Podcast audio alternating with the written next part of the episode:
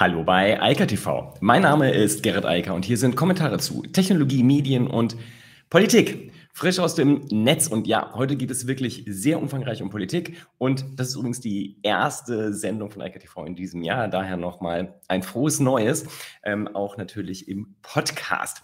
Zum Podcast gibt es auch noch ein paar Informationen, die kommen aber später. Heute geht es, wie gesagt, um Netzpolitik und zwar Total. Digitalpolitik, Netzpolitik, ähm, mehr geht nicht. Überschrieben habe ich es trotzdem mit soziale Netzwerke, denn das ist das erste Thema, die Folgen des 6. Januar. Und zwar nicht 2022, sondern 2021 natürlich, der Sturm auf das Kapitol in Washington. Die Aufbereitung dauert an und äh, der Kongress äh, ist sehr unzufrieden mit dem, wie sich äh, GAFAM, also die großen Tech-Konzerne, da verhalten. Außerdem, ähm, was an Ironie eigentlich kaum noch zu überbieten ist, hat, äh, warnt die USA jetzt vor Pegasus, also vor einem Staatstrojaner, und sagt, äh, man solle Smartphones generell als kompromittiert ansehen. Das ist interessant von einem Staat, der massiv Staatstrojaner selbst einsetzt. Außerdem gibt es Neues zur DSGVO und Google Analytics und dann geht es ja einmal mehr um die Impfzertifikate. Das ist ja auch ein größeres Problem offensichtlich, denn die sind in umfangreicher Menge gefälscht worden. Der 6. Januar, der hat sich gejährt und deshalb gab es da eine ganze Menge Informationen zu. Und die sind nicht schön. Also kurz zur Erinnerung. Donald Trump hatte seine Jünger aufgerufen, aufs Kapitol zu marschieren und das haben die dann auch gemacht. Ähm, es gab mehrere Tote. Das Kapitol wurde auch tatsächlich gestürmt. Die Sicherheitskräfte kamen da sozusagen nicht mehr mit klar und konnten die diesen Mob, diese, man sagt auch Terroristen, nicht einhegen. Es gab sehr unschöne Bilder, ähm, sowohl von Trump und seiner äh, Entourage als auch von äh, diesen Leuten dort auf dem Kapitol. Das Ganze ist eigentlich relativ klar, aber man wollte halt wissen, vor allem natürlich das Haus, wie denn das alles so zustande gekommen ist und vor allem, welche Rolle die sozialen Netzwerke da gespielt haben. Also die großen Plattformen, insbesondere natürlich Twitter, Google, also YouTube, Reddit und ähm, einige andere. Und nach einem Jahr also mit vielen Anhörungen. Ich habe hier ein paar Mal letztes Jahr darüber auch berichtet, was da so die einzelnen CEOs gesagt haben, was sie da zu denken und wie man das hätte Content Moderation seitig lösen können und so weiter.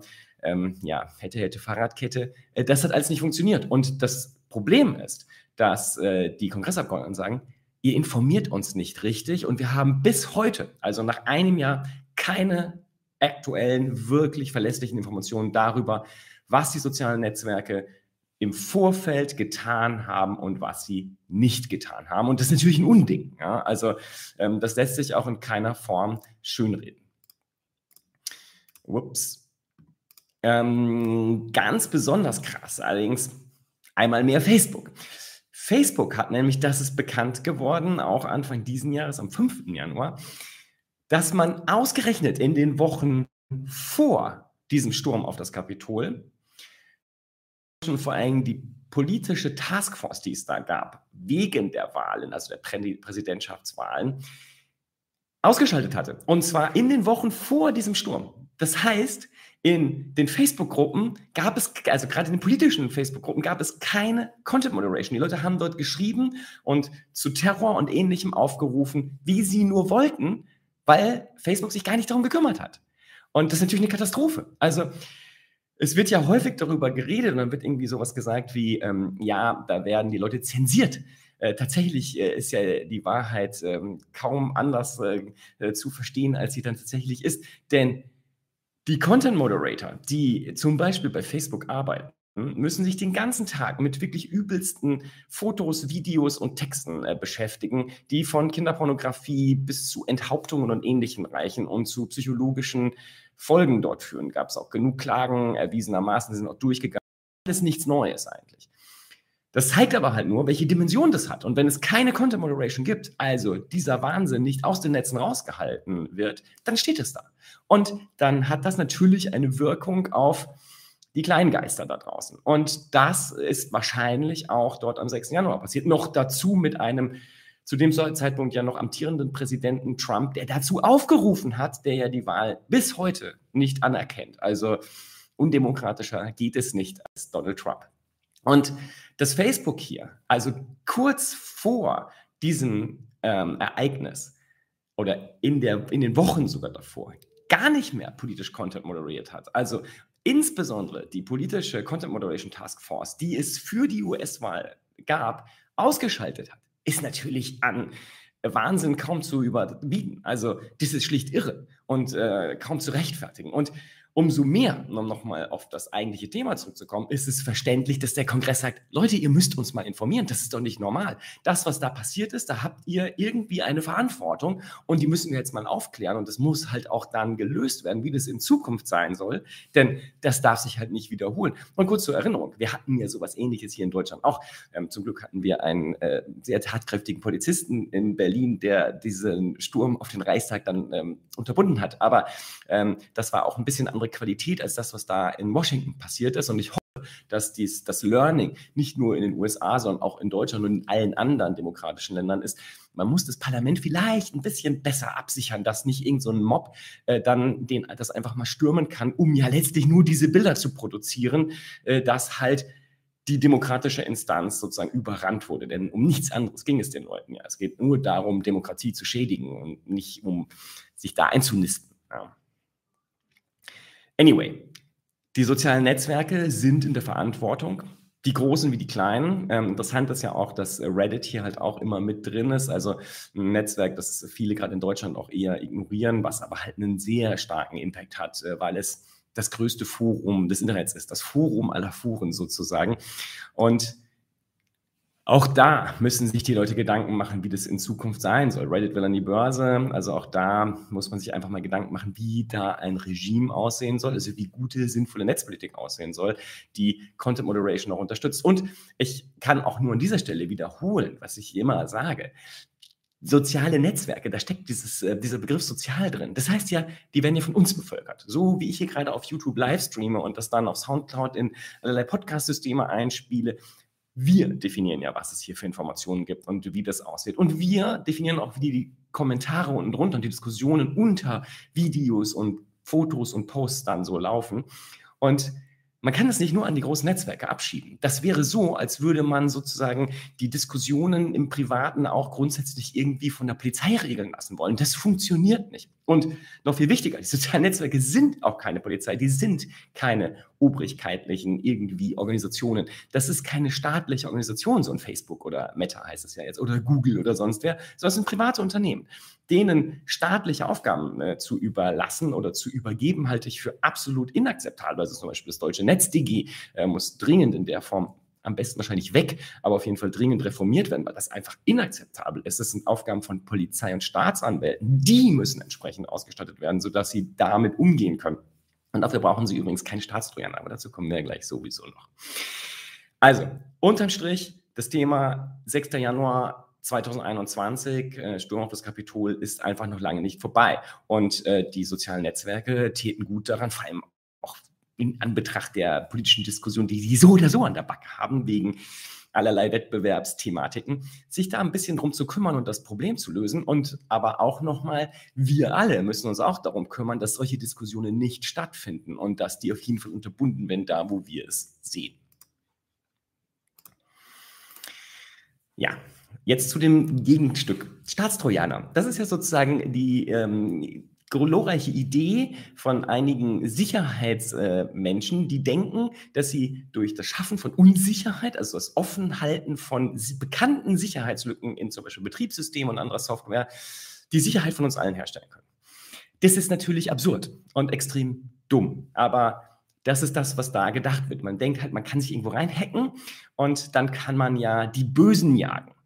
Und jetzt gab es eine interessante Warnung aus den USA, die sagen nämlich, es ist jetzt so weit, dass man ein Smartphone einfach als kompromittiert, also sprich, da hört jemand mit ansehen sollte, weil die Proliferation von solchen Staatstrojanern, von Spyware wie zum Beispiel Pegasus, was übrigens von den USA auch eingesetzt wird und übrigens von Deutschland auch, so breit ist und dies jedermann hat, dass man einfach davon ausgehen muss, dass jedes Telefon faktisch überwacht wird. Das geht natürlich nicht. Das ist auch völlig inakzeptabel. Und wenn wir in einer Demokratie und als Grundlage dafür Kommunikation wollen und brauchen, dann muss die geschützt sein. Und zwar durch Sicherheitsdienste. Und Sicherheitsdienste müssen dafür sorgen, dass bekannte Lücken in Software geschlossen werden. Das heißt, die müssen auf die Softwareanbieter zugehen und sagen, hier habt ihr ein Problem, das müsst ihr lösen und nicht so tun, als gäbe es das nicht und diese Lücke, die sie kennen, den Anbietern vorenthalten, in dem wirklich naiven Gedanken, die Bösen verstehen das nicht. Um das einfach nochmal klar zu machen. Eine Sicherheitslücke wird ja nicht nur von einem Unternehmen wie NSO erkannt, sondern auch von anderen. Also, ob das der Iran ist oder China oder Russland, ob das natürlich auch andere Staaten sind. Äh, Österreich, Deutschland, wir alle haben solche Staatstrojaner, jedes Land. Natürlich erkennen die das. Und solange die nicht geschlossen wird, kann jeder darüber gucken. Aber übrigens, das sind nicht nur Staaten, das sind halt auch organisierte, äh, ähm, organisierte Kriminalität wie die Mafia, die das natürlich auch macht. Also, die haben natürlich auch Softwareentwickler die sich genau mit diesen Lücken beschäftigen. Und wir haben auch schlichte sozusagen Wirtschaftskriminalität, äh, wo es auch um Überwachung geht. Und das ist immer das gleiche Spiel. Sicherheitslücken müssen geschlossen werden. Und eine Demokratie darf auf gar keinen Fall Staatstrojaner einsetzen. Das ist zumindest meine Meinung dazu. Die müssen verboten werden. Und man hat ja auch gesehen in den USA, nachdem dort das Verteidigungsministerium gehackt wurde mit Pegasus, also Mitarbeitern natürlich, deren Smartphones, und gesagt, hier, das wollen wir so nicht. Und diese Reaktion jetzt ist ja nur die gleiche. Offensichtlich hat man erkannt, wie gefährlich die Lage mittlerweile ist, weil man diese Unsicherheit nicht ausräumt, die man da hat. Und dass Sicherheitsdienste, egal wo auf der Welt, sich eben sich nicht um Sicherheit kümmern, sondern für mehr Unsicherheit äh, sorgen. In einer Welt, die komplett digital ist und auf dem Internet aufbaut. Wirtschaftlich, gesellschaftlich, kulturell in jeder Form das nicht abzusichern, sondern Sicherheitsdienste Sicherheitslücken auslösen, äh, ausnutzen zu lassen, das ist verrückt. Und eine Demokratie meines Erachtens völlig unwürdig. Ein Demokrat will keine Staatstrojaner. Der ist prinzipiell dagegen, denn das geht nicht. Das ist ein Riesendesaster und ein Riesenproblem. Und jeder, der ein bisschen ökonomisch denken kann, der will das auch nicht.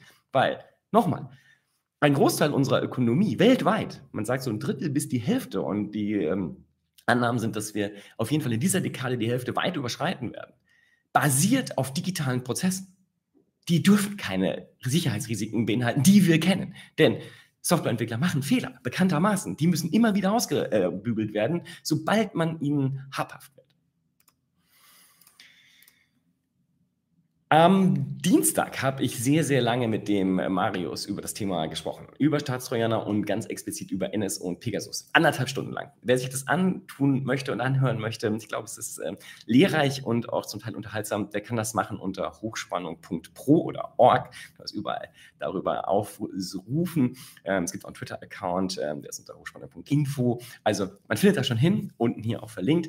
Und ich habe ein ganz großes Problem mit dieser Thematik eigentlich ist es total offensichtlich und einfach zu verstehen, wie die Mechanismen sind und warum das inakzeptabel ist und warum Staatstrojaner, Spyware generell verboten sein müssen. Also sowohl für Private als auch für den Staat.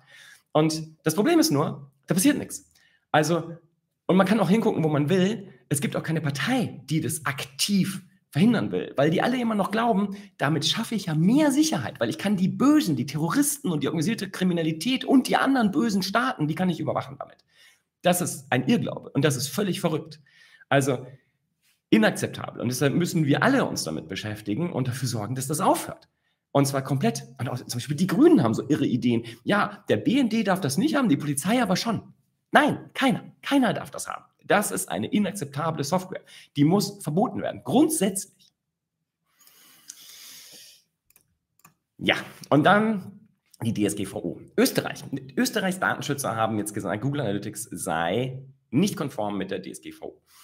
Das ist interessant, denn ähm, es kommt ja darauf an, wie man Google Analytics einbindet. Also, IP-Anonymisierung, Cookies unterdrücken. Man kann ja sehr viel tun. Also Google gibt ja den Anwendern, also den Website-Betreibern, die Möglichkeit, die Probleme herauszunehmen und ähm, natürlich auch mit ein bisschen Vertrauen, ob dann die IP-Anonymisierung tatsächlich durchgeführt wird durch Google, ist natürlich eine andere Sache, aber warum sollte Google sich da in die Schussbahn begeben? Die haben genug andere Probleme.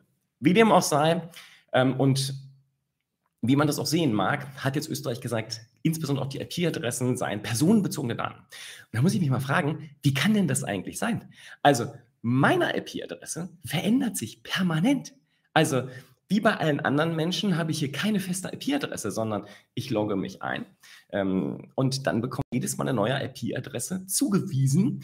Und das ist mobil so, das ist an meinem Rechner so, das funktioniert überall so. Und ähm, irgendwann spätestens um 12 macht irgendwann mal ein Router Schnick und dann ist das alles aus und dann habe ich eine neue äh, um 12 Uhr und eine Sekunde.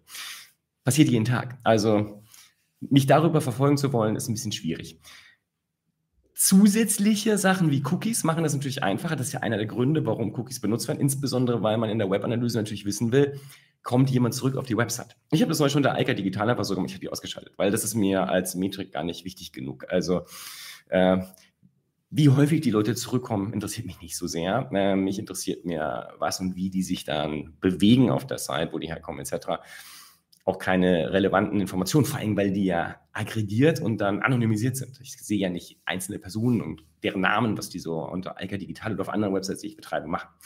Ich halte das für ein sehr wesentliches Tool. Ich halte eine Vorlesung zu dem Thema Social und äh, Web Analytics und das ist äh, elementar und ich finde es auch interessant, wenn dann hier Leute sagen, ja, es gibt ja ganz unproblematisch Alternativen zu Google Analytics. Das ist eine glatte Lüge. Also das können nur Leute sagen, die sich mit dem Markt gar nicht beschäftigt haben. Natürlich gibt es sowas wie äh, Matomo und ähnliches, aber das hat eine ganz andere Qualität in dem, was das, die Software kann. Und da geht es nicht darum, nochmal um das klar zu machen, für die, die sich mit Webanalyse äh, nicht beschäftigen, Einzelpersonen zu identifizieren, sondern da geht es um Kohorten und um grundsätzliches Verständnis. Ganz im Gegenteil.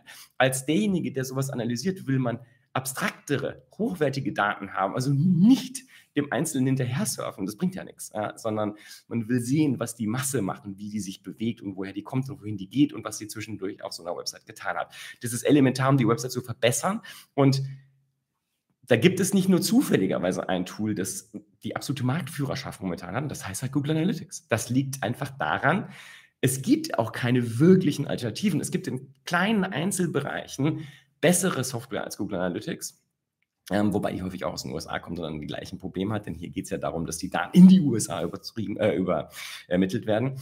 Aber die können das in der Gesamtheit nicht mal ansatzweise. Und deshalb äh, eine faszinierende Einschränkung, die da vorgenommen wird. Und was ich besonders interessant finde, ist, meines Erachtens gibt es da überhaupt keine personenbezogenen Daten. Also, wenn man sich das genau anschaut und wenn man diese Webanalyse macht und auch sich die Daten anguckt, da Personen zu, herauszufinden, ist meines Erachtens völlig unmöglich. Das geht nur dann, wenn man sich zum Beispiel auf einer Website einloggt. Dann ist es natürlich einfach. Dann weiß ich ja, dass der Herr Müller, der sich gerade angemeldet hat, zum Beispiel bei Facebook oder Amazon oder sonst wo und dann auf der Amazon-Website rumsurft, dass das der ist. Also wenn ich bei Amazon bin, weiß Amazon, dass ich das bin. Oder sich jemand mit meinen Daten dort eingeloggt hat. Für mich sehr unschön. Aber ansonsten wissen die natürlich, dass ich das bin. So, aber wenn ich auf einer Website bin, wo ich nicht eingeloggt bin, passiert es halt so nicht. Und ähm, das Problem ist natürlich, wenn ich Daten an andere weitergebe, dann zum Beispiel an Facebook oder so, wo ich eingeloggt bin und gleichzeitig dann Facebook zum Beispiel Informationen von der Website bekommt. Deshalb solche Sachen sollte man einfach von der Website runterwerfen, wenn man eine Website betreibt. Aber nochmal, wenn wir über personenbezogene Daten reden, kann man das relativ schnell eingrenzen und die Webanalyse ist eigentlich gar kein Problem. Das zu einem DSGVO-Fall zu machen, ist meines Erachtens irre. Müssen wir mal gucken, was andere dazu sagen. Ähm, das ist auch noch nicht abschließend hier und ich bin sehr gespannt, wie andere das sehen, denn ähm, die, der Herr Schremp und seine Organisation haben das ja in, überall in Europa sozusagen angekreidet und ich bin mal gespannt, wie die anderen darauf reagieren. Und ich hoffe, dass da äh, ein bisschen mehr technische Expertise noch reinkommt und auch nicht so Larifari gesagt wird, wird, man kann ja auch andere Software benutzen und das sind personenbezogene Daten. Das würde ich gerne mal, dass das nachgewiesen wird, dass das personenbezogene Daten sind und dass man das auch dann verstehen kann. Denn ähm, einfach zu sagen, eine IP-Adresse sind personenbezogene Daten, halte ich für inakzeptabel. Das ist schlicht falsch. Ja, und was auch häufig falsch ist, sind Impfzertifikate. Impfzertifikate sind ja im Rahmen von 2G-Regelungen ähm, und auch 3G-Regelungen sehr, sehr, sehr wichtig geworden. Auf einmal wollen auch die, die sich nicht impfen lassen, ein Impfzertifikat haben, weil sie dann ja mit weniger Hürden in die Gastronomie kommen, ins Kino und so weiter und so fort. Also am gesellschaftlichen Leben teilnehmen können. Und jetzt sagt der Martin Braun vom Apotheker, von der Apothekerkammer Baden-Württemberg, es seien Hunderttausende gefälschter Impfausweise und mit diesen Impfausweisen dann auch gefälschte digitale Impfzertifikate äh, im Umlauf. Denn Ganz offenbar haben die Apotheker nicht so ganz doll geprüft auch oder die Fälschungssicherheit der gelben Impfpässe ist nicht so doll. Wahrscheinlich beides. Und ähm, jeder von uns hat sich ja, also zumindest die große Mehrheit von uns, die hier zuschauen, hoffentlich alle, äh, die sich haben impfen lassen, wissen ja selbst, man ist mit dem Impfbuch da hingegangen und es wurde dann eingetragen. Aber ähm, ich kann mir schon vorstellen, dass diese Dinger, die man da irgendwo kaufen kann auf Telegram und anderen Kanälen, dass die dann halt einfach mit abgesegnet werden. Und dann hat man natürlich ein digitales Impfzertifikat im Telefon. Und das dann halt genauso richtig wie das, was ich habe. Ähm, schwierig. So, also, da müssen die Prozesse verändert werden. Es ist halt auch ein Desaster, dass im Jahr 2022 wir in Deutschland einen analogen Impfausweis haben, der quasi von jedermann gefälscht werden kann. Ja, das hat ja nicht mal Sicherheitsmerkmale wie ein Personalausweis oder äh, einen Führerschein oder irgendwas, sondern das ist einfach Papier, gelbes, das bedruckt ist. Gay. Also, das ist halt ein bisschen anachronistisch. Dass das irgendwann mal so wichtig werden würde, würde konnten natürlich die Impfausweishersteller auch nicht wissen. Nur, die Politik wusste ja seit zwei Jahren, dass das irgendwann kommen wird. Also, dass es ein Impfmittel gibt, dass wir eine App brauchen, dass wir eine sichere Eingabe oder eine fälschungssichere Eingabe der Impfdaten brauchen. Dass das nicht passiert ist, obwohl alle wussten, dass das kommt, ist unfassbar. Also man weiß gar nicht, was man dazu sagen soll, außer dass wir hier Neuland leben und immer wieder die Überraschung kommt, huch, darüber haben wir ja gar nicht nachgedacht. Ja, obwohl hier natürlich in den letzten Jahren auch hier auf diesem Kanal darüber gesprochen wurde. Aber es hat keinen interessiert. Ja. Andere Staaten sind da ja ganz anders vorgegangen. Die haben den Impfausweis auf der Blockchain. Kann man alles machen. Muss man sich natürlich dann auch mit beschäftigen und äh, das auch mal planen und umsetzen lassen. Ja. Zum Beispiel New York in, äh, durch IBM. Aber das hat halt hier so nicht stattgefunden und man hat die ganze Sache nicht durchdacht, dass man einfach sich so ein Papierschnipsel zusammen fotokopiert und dann damit hinter am Ende des Tages wieder den äh, super schicken QR-Code bekommt. Neuland. Ähm, ich glaube, ich muss hier noch häufiger über Netzpolitik reden. Da führt offensichtlich gar kein Weg dran vorbei. In diesem Sinne, ich wünsche ein schönes neues Jahr 2022 mit viel Netzpolitik auch hier. Und ähm, ja, nächste Woche bestimmt auch ein bisschen Tech News, denn da gibt es auch noch viele, die ich nachholen kann. Ich war jetzt vier Wochen nicht online, aber das stimmt natürlich nicht. Ähm, tatsächlich äh, gab es ja dafür viel, viel mehr TikToks und viel, viel mehr Shorts auf YouTube. Und ich muss ehrlich sagen, das funktioniert so gut, dass ich das auch im Konzept nicht mehr ändern werde. Also, ich denke zwar, dass wir uns hier jede Woche sehen, aber ansonsten immer schön auf TikTok oder auf YouTube Shorts. Bis dann. Ciao, ciao. Das war Eika TV, frisch aus dem Netz. Unter eika.tv findet sich das Videoarchiv. Und unter eika.club finden sich die Podcasts. Via eika.news finden sich immer die aktuellsten Tech-News und vielfältige Kontaktmöglichkeiten.